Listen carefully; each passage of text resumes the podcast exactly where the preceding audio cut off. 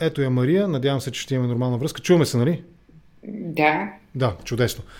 И да. А, аз те попитах дали а, Забравих си въпроса, с който започнахме разговора. Дали, дали, да, дали, дали, дали това е... Това е мерене на твърдите ядра. Точно. Ниската активност, дали в момента гледаме, виждаме резултатите от едно премерване на ядрения електорат, на твърдите ядра на основните играчи. Слушам те. На, на старите партии, т.е. на по-старите от година, със сигурност видяхме мерене на твърдия електорат. Защото първата или втората не е ясно. Продължаваме промяната дали са първи или втори. Те не могат да имат твърд електорат при положение, че те нямат партия. И това е един феномен, който може да, да, да вземе първото място на изборите и да няма структура и партия и да е общо взето свободен в всичките си решения. Добре, аз в момента пускам в Фейсбук препратка към днешния епизод разговорни с теб в YouTube. Окей, ако продължим още малко нататък, аз и в свои мисли по въпроса и в разговор с мои събеседници стигнах до разбирането, че наистина политиците, тези, които се кандидатират за една от двете длъжности, народен представител и президент, не се опитват да стигнат до негласуващите и, до, и да привлекат колкото може повече от колебливия електорат, този, който се носи по течението и пред, нали, търси, оглежда се за поредния спасител, за поредния добре изглеждащ или за поредния така агресивно налагаш своите тези дори и вер, неверни понякога, дори грешни или неверни или верни няма значение. Това така ли е? И ако е така, ще минем и към втората част на въпроса. Защо се случва така, че политиците не се интересуват ами... от тези две категории? Да. Аз до някъде съм съгласна с, с теб, че не се обръщат към негласуващите български граждани, докато този колебливия вод, той си се насочва много, много категорично, както видяхме с, с има такъв народ, който беше звездата на априлските и юлските избори и сега част от техния електорат отиде в новата, в новата формация, която каквото и да е тя. А, колкото до, не, до негласуващите, да, всички това, тази практиката го показва, ако влезеш една партийна централа преди каквито и да било избори, те ще ти кажат, искат младите хора и негласуващите. Винаги това е таргета. Само, че този тази целева група, за да използваме нали, българския език, тази целева група е по-специфична и за нея не трябва да почваш кампанията си за всяка една, по принцип. За всеки избирател трябва да се бориш всеки ден. Но специално за негласуващите и за, за младежкия вод, ти трябва да се бориш от деня, в който изборите са минали и почваш да се бориш за тях а, за следващите избори. Тоест ти един негласуващ човек, който по принцип не вярва в политическата система, няма как да ти повярва в а, месец, когато всички му говорят на главата. Да, аз точно на това много се изненадах на тези избори. И ГЕРБ, които се знаеш от самото начало, че ще бъдат основен опонент на БСП в борбата за президентския пост, и Демократична България, или пък хората, които издигнаха Лозан Панов, те изчакаха наистина последния възможен момент. Тук можем да направим паралели, да сравняваме и с други избирателни системи в други държави, в Штатите изборите на две години, нали, тези midterm elections и така нататък. Тоест, да не говорим, че кандидата за президент през, примо, през процеса на праймарис, на тези предварителни вътрешни избори, е известен и се говори, шуми се около предстоящите през 2000 и еди коя си, поредната година изборна, да речем, говорим за щатите в момента. У нас това го нямаше. Защо според теб се стигна до там, че и ГЕРБ и Демократична България бягаха ами- от разговора за президентските избори? Нямаше. Те са различни, различни ситуации са. Аз, доколкото помня, а не помня много добре, може би тук ти ще ми помогнеш, праймари си имал в 90 да, Стоянов, година. Стоянов срещу... Да. И това, което съм виждала лично е 2011, когато синята коалиция избираше своите кандидати за президент през вътрешни избори. Което Имахме доведе... един а, в ДСБ или пак в някакъв коалиционен формат, Прошко Прошков срещу... Това беше за местните избори, те бяха да, същата. Да, те бяха две в едно, този път обаче бяха местни избори президентски, т.е. 2011, сега имаме парламентарни и, и президентски. Проблема, а, проблема с кандидатир, кандидатурите на ГЕРБ и на Демократична България са много различни. А ГЕРБ, и по-специално Борисов, си дава ясна сметка, че той е токсичен в момента. Mm-hmm. Каквото, който когото и да издигне, той ще бъде залепен за него и ще понесе всички негативи от 12 годишното управление на Борисов. Неиздигането на кандидат от Демократична България е съвсем различен а, въпрос, а, който някъде доведе до този резултат, който те имат в момента. Защото издигането на един кандидат от а, лидерите на, на коалицията можеше да консолидира хората, да спре отлива към продължаване промяната и да покаже единство на коалицията. А защо толкова дълго се бавиха, все едно чакаха някой, някой да поеме нали, тази отговорност и да кажат, айде, добре, появи се някой, подкрепяме, което за мен е, остава тайна. А, защото това показва по някакъв начин единствената партийна кандидатура, т.е. пардон, извинявай, две партийни кандидатури на тези избори бяха на Костадин Костадинов и на Мустафа Керадея. Не, и Сидоров, Оста... ако го говорим. Сидоров и Маг... Магдато. а и Марешки, ако сме подкарали по този начин. Да. Но... Да, окей, нека да, да ги наречем така. Единствените видими партийни бяха наистина... Единствените на... видими бяха, бяха тези двамата, което е за ГЕРБ обяснимо защо бяга, но другите партии аз не мога да, да, да намеря рационално обяснение, освен липсата на, на визия и на политическа воля. А, защото... А, да, да. Извинявай, че те прекъсвам, но на... от юли месец беше ясно, че тази кампания, която идва, ще е президентска, независимо дали ще има парламентарни избори или няма да има. Опита да се каже, че парламентарните избори са по-важни от президентските на един избирател, който вижда президента през последната година, който е консумирал цялата власт в ръцете си, някакси не е сериозно. Ако Добре, все пак, ако говорим за комуникация, някаква комуникация, т.е. позициониране, продуктово, продуктово позициониране в сферата на политическото, нали, продукта Герджиков, неговия позиционер, нали, Борисов, ще успее ли какво трябва да направи? Ще успее ли да направи така, че на втори тур, и тук има една много интересна допълнителна осложняваща дилемата, допълнителен осложняващ дилемата фактор, и това е поведението на ДПС. Какво те ще направят? Нали, помним тяхното изявление, нали, ще, ще, ние с нашите гласове те избраха, с нашите гласове ще, нали, ще свалим към Радев. А, какво трябва да направят ГЕРБ, ако искат да наложат наистина Герджиков като альтернатива, предпочитаната, по-добрия вариант за избор пред а, Радев? Очевидно приказките, нали, спираме комунистите, няма да работят, няма да проработят. Трябва да има още нещо – а, едно нещо ми направи впечатление в изказванията на Борисов последни, в петък всъщност, той, да. той си изказа ветрата и петък, той каза, а, без Радев не може, но и без Борисов не може, което беше някакво, аз чух като, айде добре, може той да е президент, ама да знае, че без нас няма да стане. Което беше странно послание от страна на Борисов, ако иска да печели президентски избори. А, но аз ще си позволя да разширя това въпрос. Ние трябва да си дадем ясна сметка, че президента Както казах, това вече се доказа през тази година на, на пандемия и на кризи. Президента не е фигурант. А, доказа се, че независимо кой е президент, в случая това е, е Радев, но той концентрира цялата власт. Власт, която никой не си е представил, че може да бъде съсредоточена в едни ръце. Дори когато имаше парламент, той беше с много кратък мандат. Т.е. два кратки мандата на парламента, Радев продължи, продължи да прави това, което си науми. И тук а, за мен из, излизам извън ГЕРБ и БСП. А, дамата кандидати за балотажа трябва да излязат поне в един смислен дебат, стойностен, защото отговорността, която лежи върху, върху президента, от тук нататък явно няма да е малко. А аз съм далеч от мисълта, че ние трябва да се превръщаме в президентска държава, ние в момента обаче сме такава. И това не трябва. Доста, и, доста време. Да, и това трябва да се, да се прекрати а, но, но двамата трябва да излязат и да кажат какво смятат да правят и с кризите, и с последващите предизвикателства пред държавата, и с външната политика, и с а, членството ни в Европейския съюз и НАТО, дали сме само, ще продължим да сме перифери или ще правим истинска политика на, на, на световно ниво. А, Борисов и ДПС, ако излязат директно зад Герджиков, това по-скоро би му навредило поради тази токсичност, която има от управлението от последните години. И двете партии, да.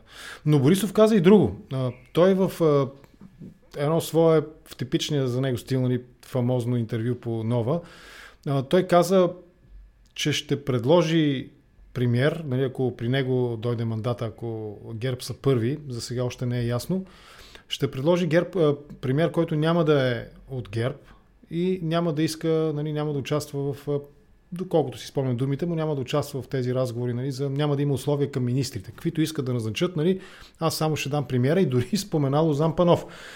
Което само по себе си е интересен похват, защото виж как Борисов и Петков, Кирил Петков, говорят на един и същи политически язик.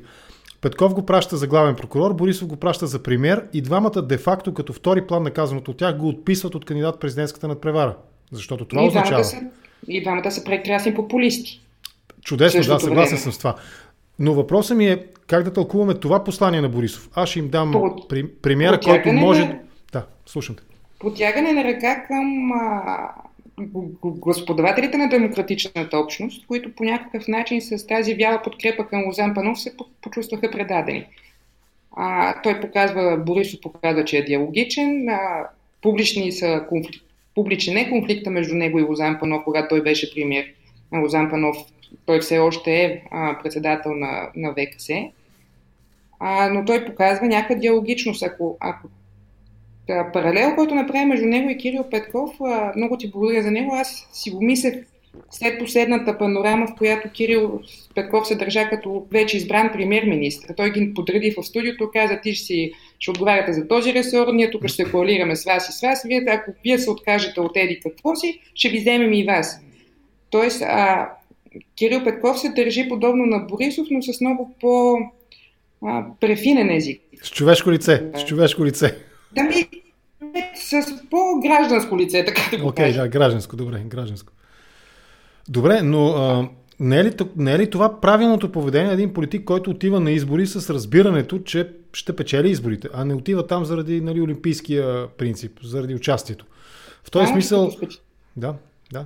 Като спечели изборите, той след това трябва и да управлява. Тоест изборите са само първата, първата стъпка. И а, това, което за мен е много важно, независимо дали а, ще хареса на няколко, политиците трябва да казват това, което трябва да чуят хората, а не каквото искат да чуят хората. А защото а, политиката е лидерство, от всяко едно политическо решение зависи и нашия живот, ежедневието, цената на тока, цената на хляба, чистотата на въздуха. Всяко едно нещо зависи от политическите решения, на нас ни трябват политици лидери. То, това за политиците лидери е част от а, разговора, който водим, една от темите, една от плоскостите, на които го водим, за, а, за м- комуникацията. Нали. То, това е основната тема всъщност.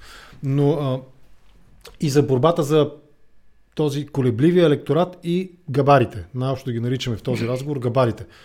Те не го правят това нещо. Но, но това, което казваш, то е. Аз съм съгласен с него и ние го обсъждахме и в контракоментар с моя събеседник. Вчера мисля, че дори го говорихме. Не онзи ден, по-скоро онзи ден го говорихме с Даниел Стефанов. Точно това, същата формулировка. Политиците, нашите, дойде ли време за избори и резултатите го показват. Те говорят на хората това, което искат да чуят, а не, а, а не, не, не водят хората. Тоест, политиците се водят по хората и по настроенията, yes. а не се опитват да формират след себе си подкрепа за техните конкретни политически тези. И днес в едно от студията, приключвам си въпроса, днес в едно от студията а, точно такава теза, не помня вече кой от всичките събеседници а, изрази, за това, че може би Андрей Райчев беше, не съм сигурен, за това, че Кирил Петков говори и на левите и на десните, нали, той казва с десни мерки леви цели, леви резултати и в крайна сметка печели гласовете и на двете групи. И очевидно, ако стане първа сила, очевидно е, че той измества, нали, детронира Трифонов като а, популист номер едно и сега популист номер едно са събирателния образ Петков-Василев, K&A коалицията.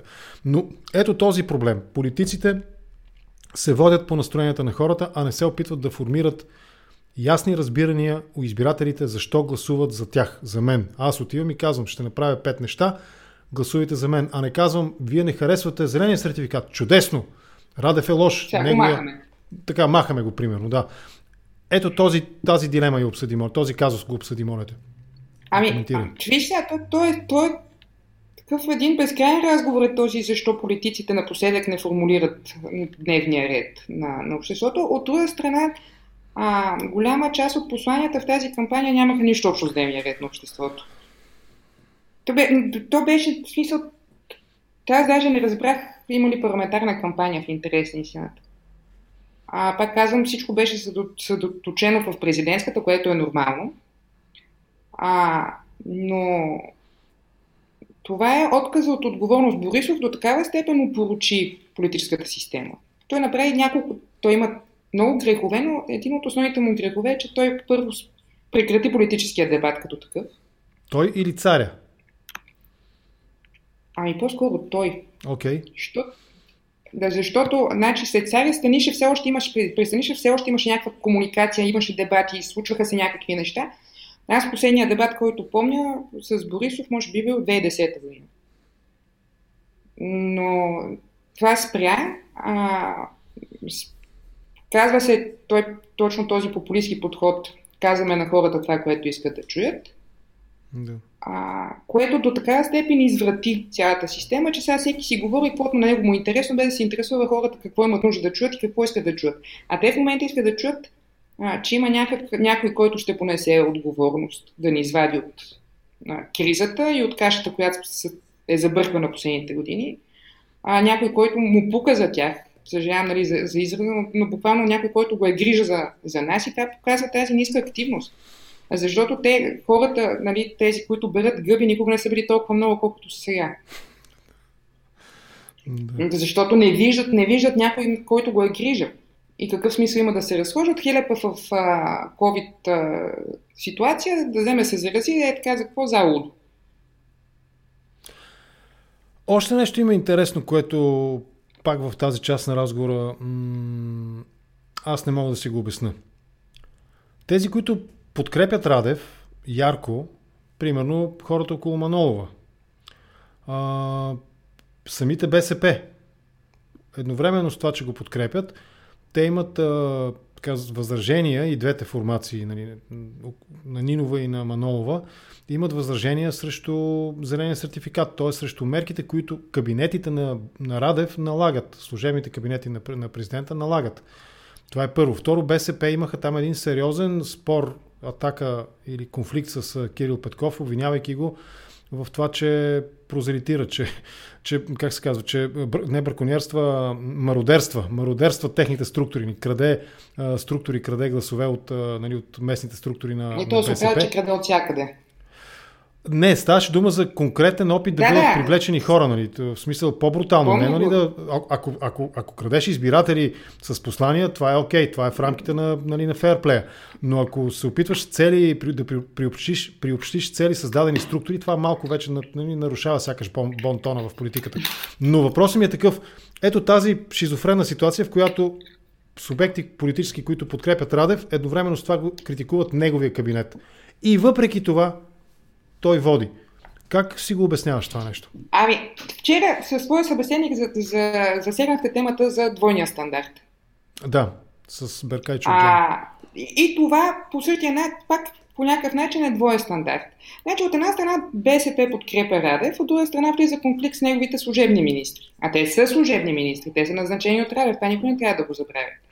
Да. А какво се случи с Майя Манолова? Тя беше а, нали, откровено подкрепяше Кирил Петков. Тя цялата и кампания общо взето мина в снимки и срещи случайни с него и тя в момента из, из, извън, извън борда. Защото, защото пак е двоен стандарт. Значи Кирил Петков може да си седи с двойното гражданство, някой друг не може да седи. А мълчанието на, на, на всички партии по отношение на погрешенията на, на Радев и на служебните му министри, защото те са с висок рейтинг, е, е, е тежка политическа грешка. Тоест, прилагането на двоен стандарт спрямо м- който и да било, само може да изиграе лоша шега и тя рано или късно се, се появява на, на, на хоризонта. Защото, защото в крайна сметка Кирил Петков излезе и каза, ние, ние сме единствените, които подкрепяме реално Румен Радев, а БСП само играят фигуранти. Което сега, като гледах последните коментари се оказва, че 98% от електората на БСП си е гласувало за Радев, т.е. Кирил Петков не е бил много правен, но не видях колко го продължаваме промяната са гласували за него. Просто не ми стигна времето да видим.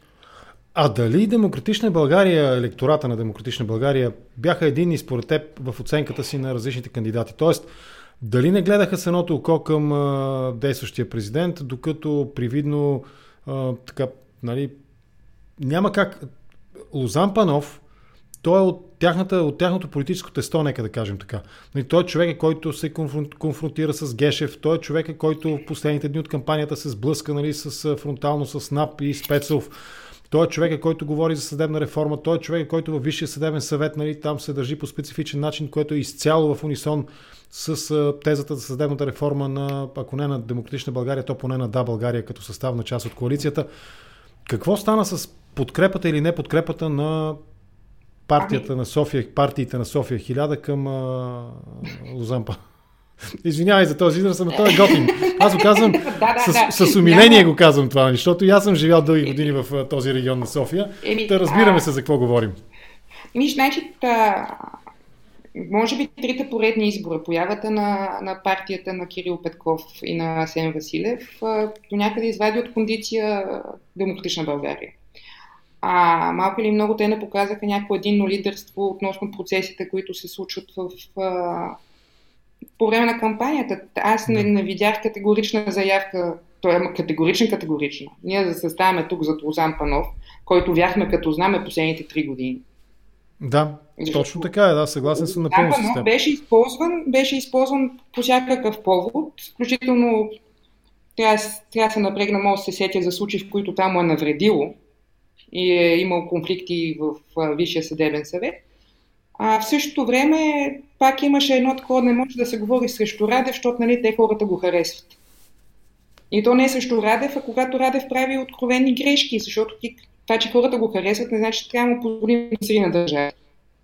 Значи Радев превърна управлението в президентско последната годината и повече. Не трябва да се премълчава. Това също е проблем.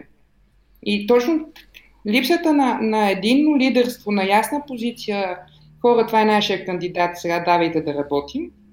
А, той за... Сега ще го кажа малко група. Десницата за пореден път изостави кандидата си за президент. И за пореден път а, показва слабо, слабо лидиране на тези процеси. Да. Защото, защото да. Да, помниме кампаниите, за съжаление вече ги помниме и аз и ти от 2001 насам, ти нямаш а, кандидат на, на дясното на адрес София 1000, който да е бил единодушно подкрепен от лидерите на формациите, които представляват демократичната общност София 1000 и десните хора в, в България. И, и тук, и тук ако, ако те искаха да, да, да ограничат щетите, които беше ясно, че продължаваме промяната ще нанесе електорално на Демократична България, трябваше много рано да изядат собствен кандидат и то трябваше да е лидерът на коалицията. Защото се... това е носене на отговорност. Ще се върнем на лидера на, на, на, на лидера на кандидата на коалицията Демократична България след един въпрос. Преди това,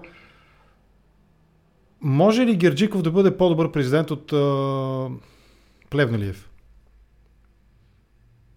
Сега ще сега ме дърпаш да кажа, той е трудно да бъде по-лош. Да, от, от Плевналиев е трудно да бъде по-лош, със сигурност, така е факт. Добре, тогава втория план, нали, скрития въпрос във въпроса ми е ти ще можеш ли да направиш избор следващата неделя? Ами, Аз за себе си казвам, ще ми е много трудно. Защо ще ми е трудно? Нали, отговори ми след едно изречение. Защо ще ми е трудно? Защото а, аз оценявам риска Радев, а оттам и а, идеите доста често деструктивни за нормалния демократичен процес да доминират в България още 5 години.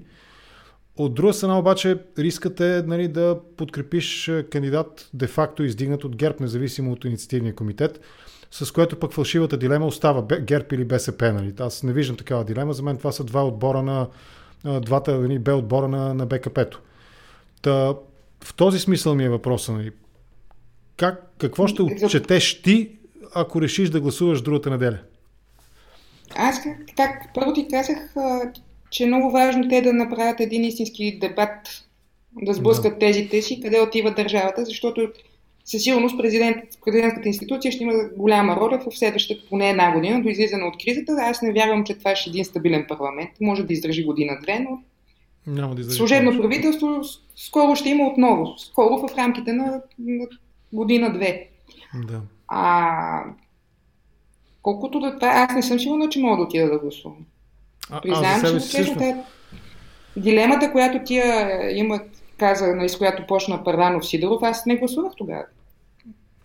Дори не отидох да, да зачехна двете. Съжалявам, нали, това, знам, че е граждански дълг, но когато трябва да избереш между чума и холера, по-добре да не избереш. Е, чумата е по-смъртоносна.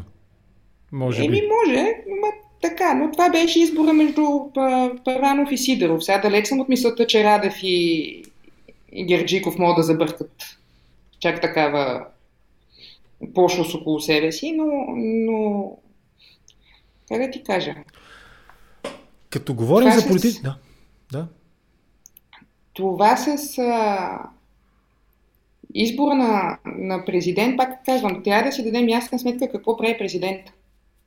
И тези хора наистина трябва да кажат какво мислят да правят, а не какво си мислят, че ние искаме да чуем. Е, ето, това е следващия ми въпрос. Външната политика за мен отсъстваше в а, тази кампания. Нямаше никаква. Нито за Балканите, нито за по-далеч там а, нали, бившето съветско пространство, а, проблемите между Беларус а, и Полша, нали, струпването на беженци. Има... Има, понеже аз следа Кой и... да, Да, слушам. кой, да, е кой да ги зачекне, да зачекне тези теми, при положение, че то няма дебат. То беше монолог, всеки си говори какво си иска. Единствен, може би, Лозан Панов изрази няколко непопулярни становища за, за Македония и за Русия, но с оглед неговата подкрепа и, и медийно отразяване се чуват много малък кръг хора. Сега дали те са били правилни или не, не се нямам да кажа. Това все пак са тези на... Да, но той е изразил Всеки някакви тези. Да. да Отиде, отиде в Да. Македония, видя се с Бучковски, нали, който е там водещ, преговарящ, основен ли, как се казва точно, нали, за България. Социал-демократ е, освен всичко друго. Това, това също е интересно. Имаше ли го лявото и дясното според теб в тези избори? Не. Не нямаше, то всичко беше под знака на популизма и да видим кой, а, кой ще смекчи повече ситуацията, в която се намираме. Нали, освен Борисов, който нали, пак излезе да се кара и че всичко ще се срути без него. И тук цените на тока ще станат а, 2000 лева и, и, и това говорене много вреди. А, говоренето всеки, кой му падне, много вреди. А, ето, примерно, а, Възраждане, Костадин Костадинов, той е, нали, е против маските, против зеления сертификат, против ваксините, против всичко. Никой не го е питал дали е вакциниран. Никой в, а, цялата кампания не му зададе въпрос той е дали е вакциниран. Аз съм почти убедена, че той е. Да. И, и, и това, това също показва до каква степен е стигнало обществото ни да градира в инф- информационната среда. Онзи ден а, Борисов закопа Ангел Кунчев да е жив и здрав човек, ама просто нали, той потвърди някаква претенка от атак. Ето, виждате ли, ваксините убиват и айде, главният инспектор и той си замина. Но и той трябва да признаем, че реагират много добре, като по е, криминалните филми снима Да. се с днешния вестник. Нали? И машината на гостта да не е умряла. Да. Да. Критичното мислене в български избирател много отдавна не е на първо място. Ние сме изморени от това да ни лъжат, да ни обещават разни неща. Ние сме изморени да се надяваме, нали, айде то дет му гласувахме, то път ще взема да свърши работа. Айде не свърши, тук не се разбраха. Това е нещо, което изяде главата и на Слави Трифонов, и на Демократична България, и на Изправи се, довиждане и там, както им беше името. Вече, вече май се Защото довиждаме. те- Да. Вече, вече май ние Защото- отиваме. Беше, беше ние идваме, сега Да. ние си отиваме. Сега си отиваме. Защото ай, първите избори, април месец, не се състави правителство. Партиите на протеста решиха, че вече не са партии на протеста, станаха партии на промяната. Да. След което обаче партиите на промяната не можаха да съставят правителство и се появи служебния министр на, на Румен Радев, който състави партия Продължаваме промяната. И им взе и това нещо. Да. И взе най- най-секси темите а, за говорене и резултата днес го виждаме. Хора, които, т.е. Формация, която няма структури, която не е политическа партия, която взе две регистрации на включително от изправи се ние си тръгваме, взе, от, взе техен коалиционен партньор и взе регистрацията. И- Говориш за Волт, нали? го- За Волт на Настимир Ананиев. да, ако, ако обясняваш ситуацията в България на чужденец, който никога не е бил тук и не знае за какво става дума, той ще гледа като леко налудно. Или в смисъл, защото на нас ни изглежда някакси вече обикновено и нормално това, което се случва, но то е далеч от нормалната политическа среда. Един президент, който, който излезе мотолеви там, че нещо се е вакцинирал, ще обединява нацията, ама в същото време не е много ясно как точно ще обединява. Освен това, не излезе на един дебат, защото, защото той, той е генерал и той е като Борисов и той не излиза. Абе, той обеща, поне аз си спомням едно негово изявление или цитат от негови думи, че между туровете, нали, преди втори тур, ще участва в дебат. Това, за мен това е логично поведение. Дали е приемливо отделен въпрос, то е логично. Борисов имаше подобно поведение. Той дълги години съм си правил труда да следа внимателно нали, как се изразява. Той не назоваваше опонентите си по име. Нещо като Путин и Навални. Нали, Навални за Путин е арестанта, адвоката, мисля, че и блогър го е наричал, или един гражданин. Нали, Обезличава го, да, защото точно. му прави с Борисов назоваваше, имидж. точно, назоваваше по име само тези играчи, които са на неговото ниво, в неговите представи на неговото ниво, защото по този начин им дава легитимност или ако иска обратното, ако иска да, да, да даде на някого тежест. Христо Иванов умело го изкара няколко пъти от а, този баланс, който беше постигнал Борисов и нали, Борисов го атакува много така фронтално атакува Христо Иванов. И това беше, може би, единственото изключение. А, но а, въпреки това, за очевидно тази стратегия е работещата. Ето, отново за ГЕРБ говорим като потенциална първа сила с някакъв шанс нали, Кирил Петков и Асен Василев да го изместят, но те остават водещата. Нали, тази еднодневка тя ще видим нали, края съвсем скоро, аз съм сигурен и в това. Но Борисов и ГЕРБ остават водеща политическа сила у нас. Тази магия как си обясняваш? Еми, обяснявам си с 38% активност към момента. Тя тази магия в един момент се изчерпа. А защото, да, факт е, че хората, които казаха, че с ГЕРБ е свършено, много се объркаха, защото едно твърдо е до 500-600 хиляди е далеч от свършване на каквото да било. Но, но това поведение не привлича тези негласуващите, а те явно са мнозинството. 60% негласуващи е твърде много. Да. А, това, което днес а, Асен Григоров в една телевизия и Кирил, не Кирил, а... Асен Григоров беше с Асен Генов. Асен Григоров беше да, Асен Генов в BTV. Само, само ви мернах по BTV, но той сутринта беше, мисля, че пак в BTV. Но не съм сигурна. Не, съм... Но те казаха, о, не, все едно. Не е важно. Но те изразиха, да, да изразиха а, тази идея, като каза американската система на избори, да се заложи или в, в избирателния кодекс, така не, нещо, което Хасен нарече, а, ако има ЦИК, да има и МИК. Медиен да, изборен, медиен, изборен комисия. Да, нещо, комисия изборна съвет. комисия. И, да, нещо, някакъв орган, който да задължи кандидатите за президент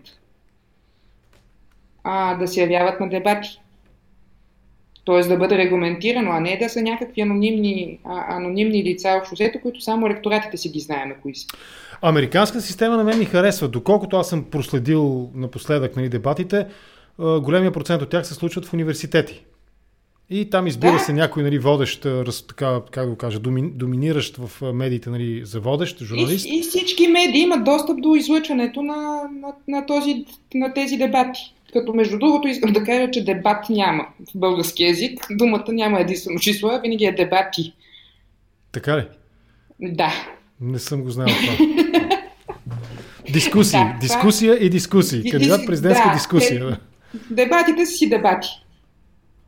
Но yes. това трябва да нещо, нещо трябва да се направи, защото отказа от говорене между политиците, сблъсъка на идеи, а, ни прави нас като избиратели вдига прага ни, прага ни на търпимост. Тоест, ние приемаме, че това е нормално, следващата простотия ще намериме за още по-нормално и така на финала просто няма, нищо няма да ни прави впечатление. Да се върнем пак на Демократична България. Тази химия между тях, между Лозан Панов и Демократична България, в химията как беше? Киселината се неутрализира с основа. Мисля, че да. Кое неутрализира, нали? Кое неутрализира тази химия нали, между Панов и Демократична България? Да се стигна до там те полу да го подкрепят, полу да не го подкрепят, пък да се оглеждат нали, какво ще каже Радев и от на кое ухо му е китката или по-скоро на а, как му се казваше вицето на този на Радев, на, кое, на, на, на чие нейно ухо е нали, китката? Йотова, Иляна Йотова. Иляна Йотова, моля те. Защото, а защо умишлено се прехвърлих на нея? Защото тя каза, че партията няма да му прости, ако той се обърне срещу партията. И Радев до този момент не се е обърнал срещу партията. Това е факт. Е, тя ма като куче пазач. Тя, тя, да. и, и, искам ли, колкото и парадоксално да звучи, слава Богу, че тя е в президентството, защото поне му дава някаква политическа насока. Защото Иляна Йотова, независимо дали я харесваш или не, тя поне е политик от с, Да, дойде от Европарламента. Да, така е, да, факт. Добре, но въпреки това, кое, кое неутрализира нали, този химичен процес? Вместо да катализира, го неутрализира. Защо се стигна до там, че... Да.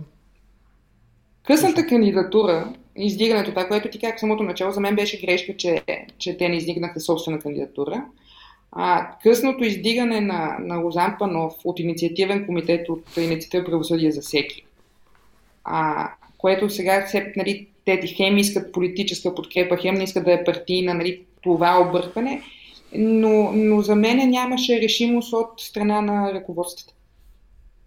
И това до някъде спъна и двете кампании, и на Демократична България, и на, и на Лозан Панов. Защото вместо да, да, да се използва натрупания заряд за, от темата с реформа в правосъдието, от а, а, нуждата да се проосмисли фигурата на главния прокурор и неговите правомощия, те общо взето погребаха тази тема за дълго време, според мен. Защото сега като кажат правосъдие, да има и Лозан Панов, ами то, то какво стане, ами то нищо не стане. От мен те според, че вижте колкото е събрахте, явно темата за това правосъдие не е важна. А, Кирил Петков много успешно изе темата за Гешев. С две изречения някъде из панорама каза, ние ще сменим Гешев и, и приключи. Тоест, нали, вече и тази тема, тема взе. Просто Просто трябваше да... Как ти кажа? Ако го е казал в панорама, аз не знам защо не е чул въпроса, нали, защо не му е бил зададен въпроса, как точно. Това е много един от симптомите на почти пълната липса на политическа култура в българската политическа система. Кандидата за премьер, евентуалния, евентуалния бъдещ премьер и политическата сила, която го издигат, те нямат непосредствен механизъм или инструмент, с който да сменят главния прокурор. Могат да предприемат някакви стъпки през техния съдебен министр, примерно, да внесат или през квотите парламентарни и президентски, каквито ще ще там в Висшия съдебен съвет. Няма го този въпрос, който да обясни как Това, точно един министр-председател да ще смени. Никой не може да ти го даде. И освен всичко ти усте... Не, не, то е, то е трагично, защото те се обещават неща, които може да направи парламента или може да направи президента, но се обещават от обратното. Той обещават от президент, от кандидата за президент или за кандидатите за депутат. Но ти имаш а, рефлекса и на, на част от журналистите също е много изпилен, е, за притъпене. Защото а, излиза финанс, новия финансов министр, служебен, аз не знам, не, не му помня името, Белчев, на първото си интервю който го питат а, вас кой ви предложи, кой ви номинира за, за министр на финансите в втория служебен кабинет. И той каза ми, аз говорих с Кирил Петков, той ме предложи, след това го координирахме с президента и премиера и на мен ми падна ченето. Защото финансовия министр се оказва, че е назначен от бившия економически министр и след това са съгласували нещата с, с премиера и президента. Чакай малко. И този въпрос не е хрумна на журналиста. Не хрумват, не хрумват въпросите как точно ще направите тази смяна, защото смяната на главен прокурор не е като смяната на кружката вкъщи. Или като смяната на ресорен заместник министър. Нали? Там е ясно, уволняваш го и това е. Да. Еми, те, да, там е проветрило, там заместник министър е не е много постоянна работа. Но липсата на, точно на такива критични въпроси на чуваемост, нали, високия прак за да ти направи впечатление нещо, е проблем в, в, комуникацията. Това повдига въпроса. Тази, не знам, Борисов сигурно би употребил думата мушингия или уйдурма, не знам коя от двете е по-подходяща. Тук моля така, лингвистично грамотните да простат, ако използваме една от двете неточно. Но тази мушингия, да го кажем така, нали, Петков предлага финансовия министр, който вече не е министр, пък е нали, бивш министр назначен от Радев, пък после го съгласуват нали, тази номинация, така наречена съгласуват с Радев, повдига въпроса за ролята на Радев. Сега, той го играе непартиен, нали, надпартиен, граждан, такъв едва ли не гражданин. Нали, даже плакатите бяха в тази насоченост, нали, с, тази, с тази идея. С вас Ние съм президент, с... с вас съм вице-президент, нали, двамата, Йотова и Радев. Но каква е неговата фактическа... Той променя ли наистина модела на задколисието, съдейки по това, което въпросният цитиран от теб финансов министр разказва, което на мен ми намирисва на същото това задколисие в крайна сметка. Тоест не, го променя, не променя модела, може би се опитва да промени играчите. До някаква степен. Еми, защото той е модел на задколисие си е модел на задколисието. Той не е, не е няк... не, нещо по-различно. Но Радев а, сега пред Продължаваме промяната има задача да докаже, че не са партията на Радев, защото ако те са първа или втора политическа сила, заедно с БСП Радев има, има и парламент, Радев има и президентството, което означава, че силно ще има и правителство. Не, не може цялата власт да се концентрира в едни ръце. И те трябва да докажат, с цялата ми симпатия към тях, те имат много добра стратегия, продължаваме промяната. Те се представиха прекрасно на тези избори. Но имат изборите са само първата стъпка, както казах. Те трябва да доказват много неща. Аз не съм сигурен, че има отново устойчиво. Опитах се да проследа, но трябваше да прекъсна нали, да гледам, защото трябваше да започва днешния епизод. Опитах се да проследа нали, сметки, чисто аритметични, нали, коя партия колко гласа би взела, колко мандата би взела нали, при тези проценти. И там пак въртяха, сукаха, мисля, че по нова тема, такава интерактивна а, схема нали, разработват там, добавят, добавят, добавят партиите. Мисля, че и там не излизаха сметките без ДПС. Тоест, самата идея, нали, че нещо положително може да се роди като стабилен парламент и оттам и стабилно управление, ми се струва не съвсем адекватна. И тук е въпроса. Границата между лявото и дясното, границата между историческото минало и наследство на това минало и това, което България се стреми да постигне след 10 ноември, а именно адекватно и пълноценно членство в Европейския съюз, връщане в, сред народите на Европа и така нататък. Възможно ли е и, и цената за него според теб това ли е? Да се размият всички тези разделителни граници, които на практика бяха двигател на, условно казано, промя... прехода до сега? Ми, аз не съм привърженик на размиването на границите, защото това все пак политиката е дейност, която е обвързана с определени принципи, определени ценности. От друга страна, за държавата, за България е хубаво да има правителство следващите поне 5 месеца, за да може а, да се изпълни, т.е. да се приема бюджета за 22 година, да се види какво се прави с този прословут план за възстановяване и да излеземе по някакъв начин от здравната криза. Защото ние, ако не излезем от здравната криза, няма да излезем от економическата. А каква е цената? Тук пак е въпрос на, на лидерско отношение на лидерите на парламентарно представените сили. А защото, защото ако се раз... едно е да се разберат, ние правиме пет неща. Приемаме бюджет с такива и такива параметри, опитваме се да смениме, примерно, главния прокурор или да промениме а, закона за съдебната власт по определен начин, т.е. ако, ако се обединят около пет неща в рамките на, на нещо, което е със срок от половин до една година, е един въпрос. А да, съвсем друг въпрос става, когато бе дайте да сме във властта, па да видим после какво ще стане. Дайте сега да правим правителство, за да не ходим пак на избори, че ще ни линчуват хората. Че е много Само, скъпо. Че той... И то е много скъпо, ме е много скъпо и да, и да те управляват хора, които не, не, не знаят какво правят. Това е още по-скъпо.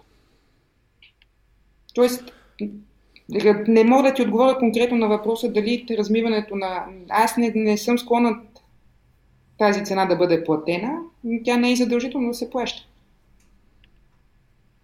Защо го задах този въпрос? И тук сам нали, веднага си давам сметка, че а, първият и новият в парламента, нали, ако, ако приемем, че продължаваме промяната са първи, има и такива социологически данни, и ако приемем, че данните, че а, възраждане на Костадин Костадинов влиза в парламента, нали, първия и новия, всъщност това, което аз днес коментирах е, че добрата новина, поне за мен, естествено тя върви с комплект с лошата. Това, което казах току-що и за първия и за последния, и за новия. Добрата новина е, че точно един от най-символните в тези няколко предизборни кампании образи на изразители на това размиване, а именно формацията около Манолова, която много повече вътрешно се караше леви ли са, десни ли са, нали, къде точно седят по тази ос, от самата демократична България, остава извън парламента и това, при това сигурно остава с 2,9%, няма как да наваксат до 4,01, нали, за да прескочат прага. Но от друга страна, вакуума сякаш се запълва наистина от Костадин Костадинов и неговото възраждане. И нека започнем първо с него, после ще поговорим пък за, пак нали, за първите, ако приемем, че са първи, или за вторите. Нали. Продължаваме промяната на Петков и Василев. Та Костадин Костадинов, нали, ти каза няколко неща, които той не иска, но той каза, казвал е, включително и в разговор с мен, какво иска. И той се обявява за нов народен съд, например. Така го Това е прекрасно, да. Да, да ни бесят тук по, по жълтите павета, нали, да, да се вееме, за да, да са спокойни всички. Като крановете, нали, да, по, като Садам Хюсин, нали, по, хран, по кранове да бесат тия, които не са удобни. Аз... Но, да. Аз не познавам хора, които гласуват за възраждане. Със сигурност има такива хора. Е, има 4% а, почти има той. Със сигурност, нали? Това, че, това, че аз не познавам няко, някого, не значи, че, че го няма. Но, а, пак ти казвам, отровената информационна среда прави такива проекти възможни. Защото той си говори, преди малко, преди да почнем го слушах, не, не се сещам в коя телевизия, той каза, че сега първата му работа е да махнем маските, зелените сертификати, да осъдиме всички, които са се вакцинирали, а някакви, някакви такива щуроти. А защото част от българските граждани харесват, т.е. по някакъв начин припокрива страховете им, да им някаква и аз не знам кой може да направи коалиция с а, да управлява заедно с Възраждане. Това за, за всяка една от останалите политически сили ще е равно самоубийство. Подкрепата самия... на Възраждане, подкрепата е друг. А самия Костадинов, моето разбиране е, надгради го или нали, ме коригирай ако греша, моето разбиране е, че той е напълно естествен. Той няма, той не се появява и така от никъде, от нищото и в известен смисъл, според мен, той заема вакуума и аз смятам, че ние не бива кой знае колко да драматизираме около неговото евентуално участие в парламента по една проста причина. Той наистина запълва вакуума, който остави след себе си Сидоров. Очевидно е, че ВМРО и на Валери Симеонов формация са много по-диалогични. Аз не съм чул от тях даже обратното по-скоро. Мисля, че има ярки изявления в посока на това, че членството на България в Европейския съюз нали, не, е, не подлежи нали, на някаква негативна, така, негативно обсъждане, нали, дали трябва и, не трябва да останем, докато Костадинов се обръща, той нали, по-скоро обратното, той критикува силно членството на България в Европейския съюз, НАТО и така нататък. Та самия Костадинов взема нишата, взема вакуума, който остави след себе си Сидоров. И в този смисъл аз смятам, че както преживяхме и преболедувахме Сидоров като общество политическо, така ще го преживеем и преболедуваме и Костадин Костадинов. Ма, в крайна сметка той има своите господаватели и те имат право на представителство. А, но онзи ден си говорихме с приятели а, как всички, защото по тази кампания беше кампания на популистите. Да. И поради това, че всички са популисти, най-отявните популисти ВМРО и МФСБ отпаднаха, защото те вече не се различат по никакъв начин. Докато Възраждане намери своята ниша в един особен вид популизъм, който, както ти каза, заради диалогичността и, и тези неотменими въпроси като европейския, членството в Европейския съюз. А ВМРО и МФСБ могат да си позволят. А Възраждане със сигурност не е възникнало ето тук тъй. А, Костадинов отдавна малко по малко си пробива път на политическия терен. И той е, да. и, той е той, той е много упорит. Точно това ще да кажа. Той работи върху собствения си образ дълги години. Нещо, което уви нашите приятели от София 1000 не го виждат сякаш или си затварят очите. Ами, то, това е най-устойчивото, защото той Борисов, извинявай, си работеше върху собствения имидж от 2001 до 2005, докато стане кмет. Нали, от 2001 до 2005 беше шериф, след това стана кмет, след това стана министър-председател. Малко по малко, стъпка по стъпка, докато ние от София 1000 искаме да из... веднага да светнем, веднага да гренем, само че не си даваме сметка, че това гребане веднага води до изгаряне. Бързо, много бързо и след да. да. Защото то всичко си има цена. То не е, нали, ти хубаво си звезда в момента, ма ти трябва да имаш и, и енергията да продължиш да си звезда. То, да, в смисъл Костадинов в това отношение трябва да му се признае, че беше последователен. И не мога да кажем, той сега възникна. И Добре, какво стана? Градската демократична, даже да не е градската, нека, нека да, да махнем този принцип, нали, град-село от а, определението. А, демократичната общност, тази, която макар и да спори помежду си колко вляво трябва да бъдат идеите за, примерно, либералните идеи или колко вдясно трябва да бъдат те. Тази, която спори помежду си, което е напълно нормално. Подобни, подобни вътрешно партийни, политически, доктринални дебати има в, на много места по света. И трябва да има. Примера с американските, да, при, примера с американските републиканци нали, а, и трампизма е красноречив в това отношение. А, но а, за, за тази демократична общност къде пропуска? Какво, как да го кажа? Аз съм впечатлен от систематично повтаряната една и съща грешка. Стига до някакъв пик и моментално след това на следващите избори се провалят почти двойно, Не, да кажем. Защото се вторачва в пъпа си и почва да си търси проблеми, където ги няма. А по-конкретно? По-конкретно? Ами, по-конкретно то е... Как, как... Чакай, аз искам да го дам с пример, защото ми е по-лесно. А, Вместо да се съсредоточат в кампанията, включително да помогнат на президентската на Лозан Панов, те си играха на преференции. Кой кандидат ще има по-големи преференции от, от друг кандидат? И, и в, същото време, в същото време, борейки се за преференции, водейки преференциална битка, нали, вътрешно-партийна, вътрешно-коалиционна, аз съм впечатлен. Аз дадох пример с, свой, с моя избирателен район, 25-ти мир в София. Там водач на листа на Демократична България беше уважаваната от мен госпожа Белобрадова. Да, Но тя няма, нищо, тя няма нищо общо от този район, Надежда Обеля Люлин. Аз не да, съм я виждал там.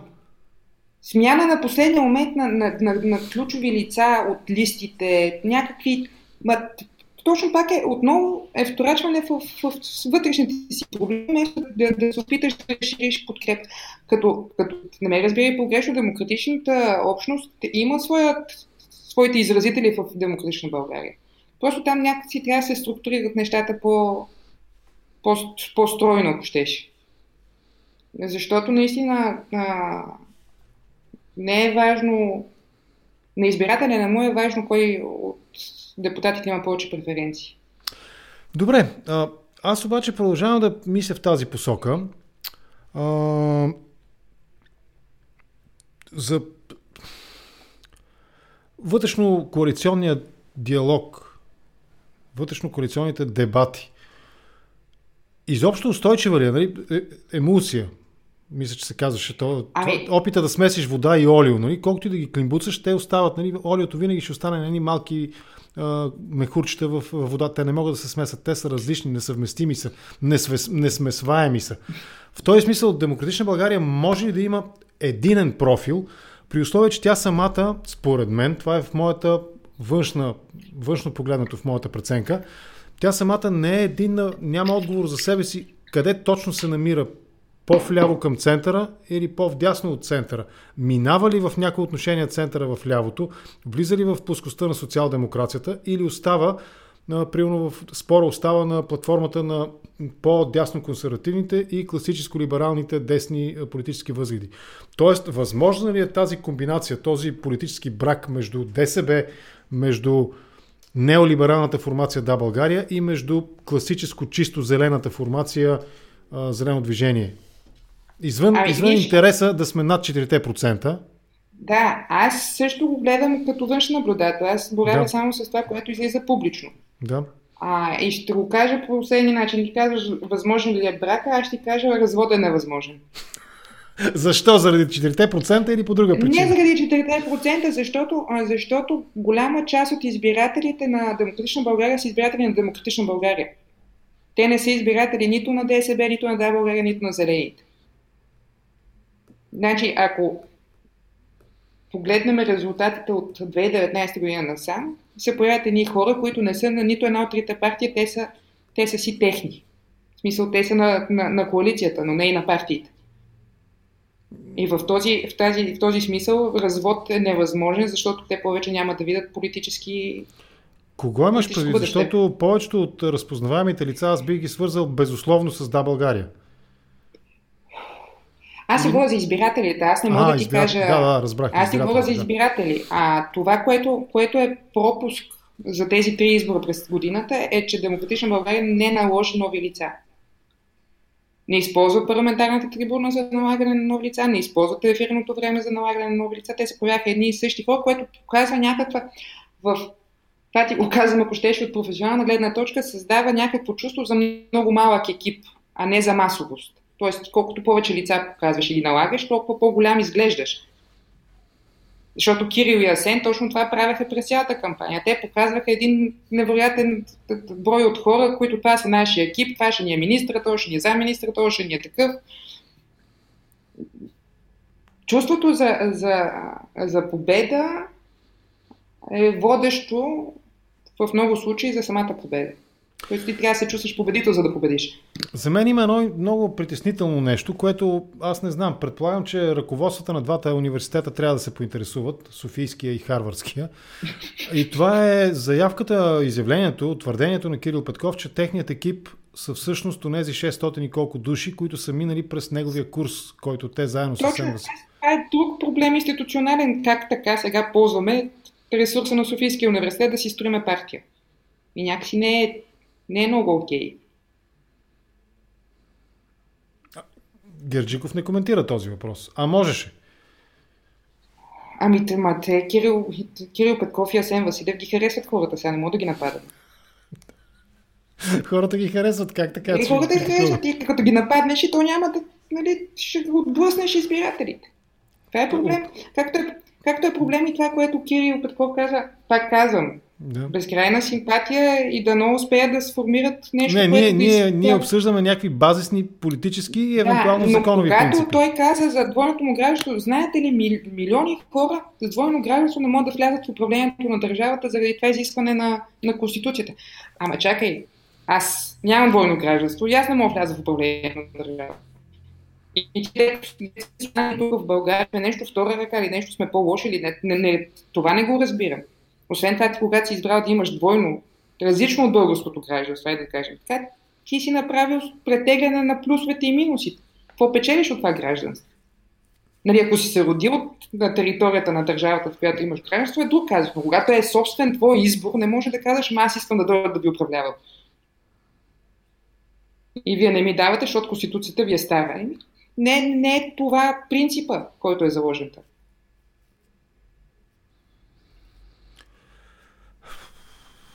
Да.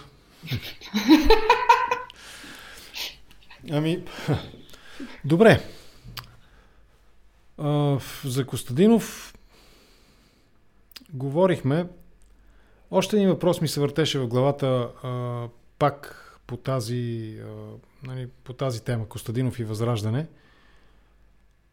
Аз продължавам да съм на мнение и тук съм съгласен с теб. Дори да не ги харесваме, тези хора имат своето политическо е, обратното. Нали, избирателите, това е, нали, това е тяхното политическо представителство.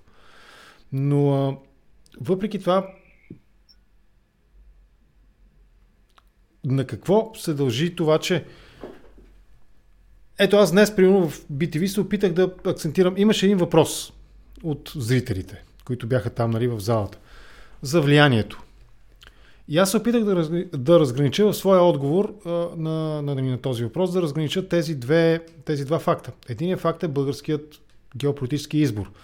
Нещо, до което се е стигнало благодарение на това, че едни хора са изпратили едно политическо представителство преди години в парламента, няколко пъти са ги изпращали, минало се е през процеса на предприсъединителния към НАТО, присъединихме се, предприсъединителния към Европейския съюз, присъединихме се. Тоест, това е ставало а, дълги години с волята и по волята на избирателите в условията на парламентарна представа, точно така, представена демокрация. Но а, в този смисъл те имат право да присъстват. Но има нещо друго. В тези тези, конспиративни много често за влиянието, винаги двата контрапункта са Америка, САЩ и Русия. САЩ и Русия, САЩ и Русия. Докато геополитическата ориентация на България е изработена през годините в процеса и в условията на няколко парламентарни представителства. И това е не една година, ами близо две десетилетия, може би, траеше този процес. Тезата за, за Москва и за руското влияние в България, което е фактическото корумпиращо политическо и ерозиращо обществото влияние през енергийните проекти, през корупцията, през една много специфична форма на пропаганда и соцносталгия и реваншизъм също така и реакционерство също така, освен реваншизъм. Тази тема остава недоизговорена в публичното пространство в България и това ми е въпроса към теб.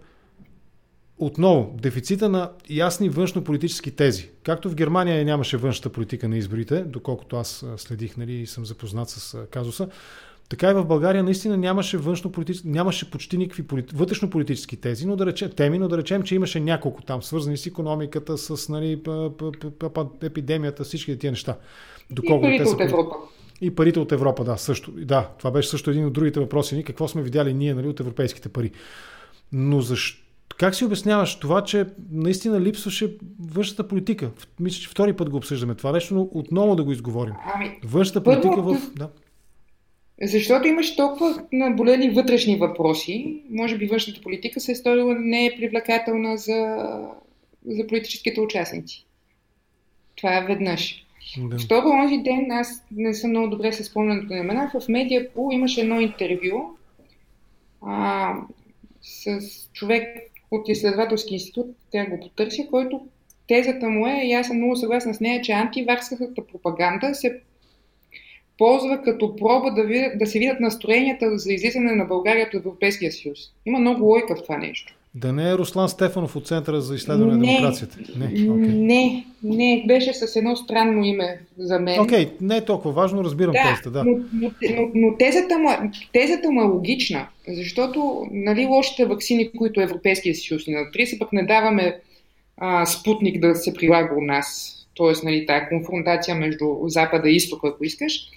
А, и това, което Костадинов е говорител на, на, на тези теми, много, много, много хубаво пасват на това, което ти казваш за, за влиянието и за, за избора, който е, избор, който е направен преди повече от 20 години за посоката на, на България. Но друго, друго исках да, да ти кажа нещо, ме подсети от това, което ти казваше за големината на, на парламентарната група на представителството.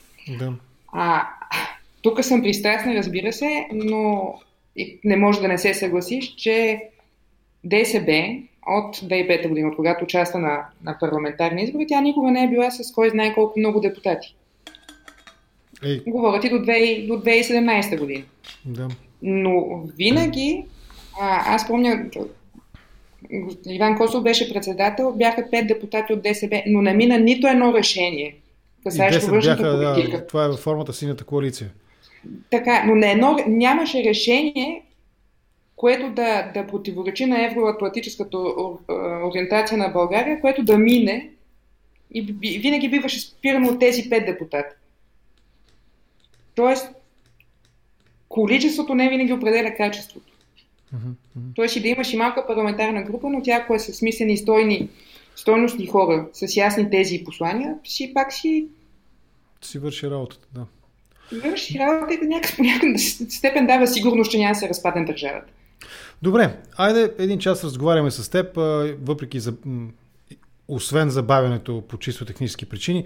Един интересен коментар на Цветан Симеонов и с него да приключим, евентуално ако има някакви проистичащи под въпроси един-два, не повече.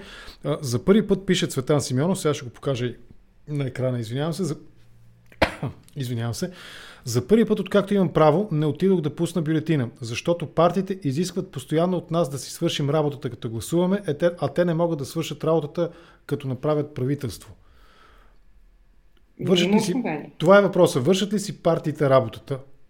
Комуникационно, политически, както... А, това, което се случи с а, последния парламент и провала на Слави Трифонов да състави правителство, ето тук пропагандата и комуникацията изиграха своята роля. Той успя да хвърли голяма част от вината за това абсолютно неоснователно на Христо Иванов. По никакъв начин да, Демократична България и Христо Иванов в частност нямаха отношение към състоянието на правителство. Защото, а, защото Слави каза, ето един Ники Василев, след това извади някакъв, аз вече им забравих имената. Петър Илиев. Пламен Петър, да, така. Петър Илиев. Аз ви казвам, вие ще ги подкрепяте. Как ще станете? Защо? Откъде на къде? Защото това, ти да искаш да знаеш кой ще е министър-председател, при положение, че иска твоята подкрепа, е най-логичното нещо. Но пропагандата на Слави сработи в този случай. Но, но да, партиите имат, са големите длъжници пред българските избиратели, защото трети избори те не могат да се разберат. А политиката все пак е изкуство на диалога. Ама тук защото... ще връщаме. Борисов с неговата хегемония, т.е. не хегемония, но, но, но, но доминирането на политиката 12 години а, някак си, може би е претепило рефлекса за, за комуникация ни между други. Те в момента всички ти искат да възприемат коалиционния разговор или разговорите по принцип като някакво предателство към избирателите. Не е така. Ако се правят открито и публично, като публично и открито не значи да се снимат с една камера 24 часа, нали? Насякъде и да, да се чува всяка дума и, и, и всеки жест да се усеща. Не, публично е. Ние казахме това и след това да го докажат с действията си. Това ни връща в началото на разговора за границите, които не трябва да бъдат преминавани. Очевидно, математи... аритметиката на 47-я парламент най-вероятно ще бъде същата като на 46-я и 45-я, т.е. ще има граници, които ще трябва да бъдат преминати, ако депутатите искат да могат да излъчат устойчив кабинет и оттам и да има по-пълен, по-дълъг мандат на кабинета, на парламента. Дай да го обърнем последния начин. Айде. Има проблеми, които трябва да бъдат решени. И, това, и те са проблеми, които са толкова очевадни, че никой не може да каже, ами това не ни е приоритет. Имаш по 200, по, по 200 души загинали на ден, което може да се предотврати. А, имаш някакво препускане на цените, което също може по някак, с, с определени мерки да бъде окрутено. Ако това не са приоритети и проблеми за решаване, аз не знам кое са.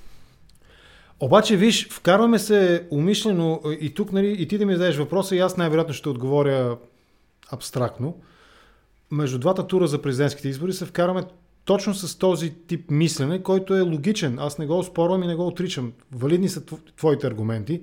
Аз нали, в, в мислите си имам подобни аргументи също. Нали. Давал съм десетки пъти, може би, за пример Германия и как там ще се обединят и са се обединявали нали, консерватори и социалисти. Нали, сега, сега ще видим нали, какво ще се роди като коалиционна форма за, в резултат на тези избори. Но ето, между двата тура този начин на мислене дава ли отговор на въпроса Радев проблем за решаване ли е или не? Ами...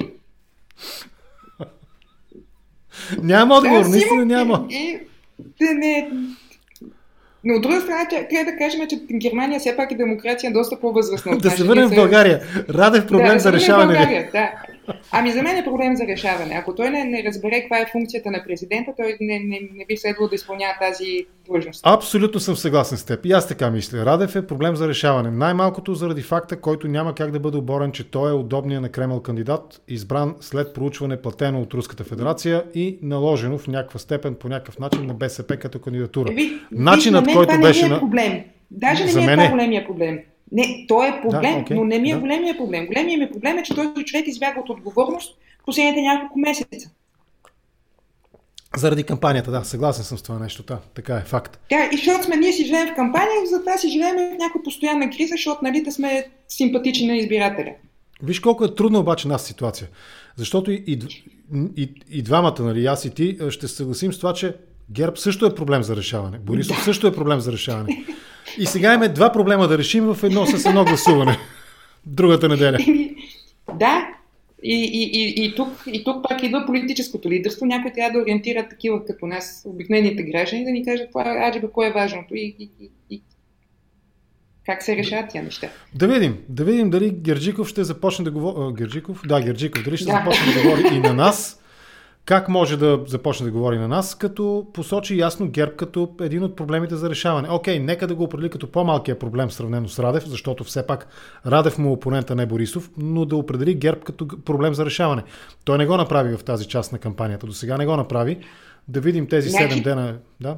За да те прецизирам, трябва да, да посочи, според мен неправилното, по-скоро е правилен израз, практики от управлението на ГЕРБ, защото ГЕРБ всъщност има своите избиратели, ти не можеш да, Да, сочиш тези да, избиратели като проблем. Не, не е редно. Моя грешка, съгласен съм, да, така е.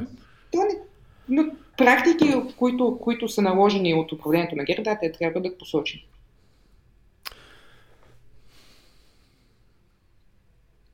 А не изгори ли, оставям те намира с този въпрос, ако пак ако ти, ти не отклониш темата в някаква посока. И, и това не е провокативен въпрос, не ме разби, разбирай грешно, моля те. Не изгори ли Борисов Лозан Панов точно по начина по който той похарчи а, господин Митов, Даниел Митов? Помниш като го номинира за, нали, за там, Няколко пъти там. да, няколко пъти, да, точно така. Това поведение на Борисов, изстрелване имена в пространството, имена, които потенциално могат да бъдат успешни политици в България. Аз не съм крил никога своите симпатии към Даниел Митов, независимо от това, че в момента нали, стана член на ГЕРБ и там нали, участва в партийния раз, е различна, различна ситуация между Митов и Панов. Да. Даниел Митов все пак му е заместник председател на партията, докато Лазан Панов е кандидат на чужда, той е да не на чужда, защото нито едните, нито другите имат кандидат, те са всичко на инициативни комитети. Докато по-скоро споменаването на името на Лозан Панов беше заигравка точно с част от избирателите на, на демократичната общност. Поне аз е. трябва да го тълкувам. Да, като го похарчи по този начин, нали, вижте какво. Така и така, нали, няма да спечели, ще го направим премьер. Е, тук имам кандидат, гласувайте за този кандидат. Да, окей. Да. И сменихме темата на дневния ред и така вече всички се занимаваме с това, Аджеба Лозан Панов ще бъде ли премьер на Борисов.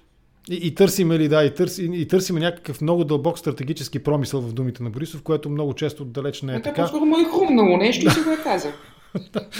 А, а той постъпва така. Нали? Това сме го виждали и друг път. Просто нещо му хрумва, той го казва пред телевизора и нали, всички ние след това коментираме месеци наред какво иска да каже автора.